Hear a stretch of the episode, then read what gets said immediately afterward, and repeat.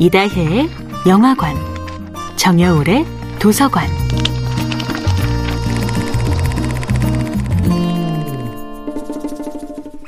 안녕하세요. 여러분과 아름답고 풍요로운 책 이야기를 나누고 있는 작가 정여울입니다. 이번 주에 함께하는 작품은 클레어 던의 카를 융, 영혼의 치유자입니다.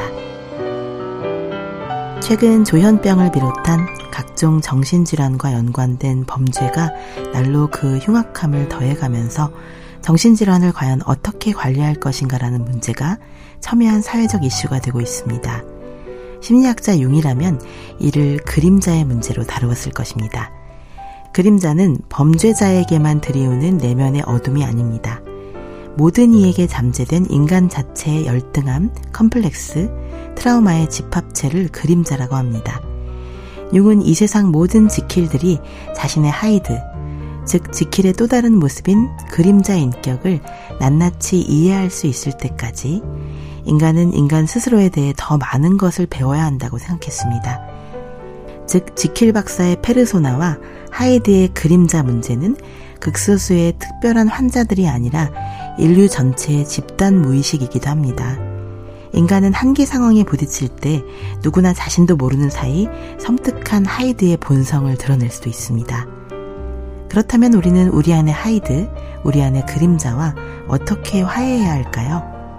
저는 그 대안을 그림자를 보살피는 삶에서 찾고 싶습니다. 내가 평소에 어떤 스트레스와 트라우마로 괴로워하는지, 어떤 사람을 보면 분노의 방아쇠가 당겨지는지, 어떤 상황이 올 때 습관처럼 온몸이 떨리고 혈압이 오르는지를 정확히 관찰해야 합니다. 자신의 그림자를 이해하고 받아들이는 사람은 한계 상황에 닥쳤을 때도 훨씬 유연하게 대처할 수 있습니다. 그림자는 우리가 아무리 거부해도 끝없이 자신을 가로막는 자기 안의 장애물이 될 때가 있습니다. 너는 성격이 너무 불같아 라는 말에 더욱 불같이 화를 내는 사람의 그림자는 바로 그 불같은 성격이지요.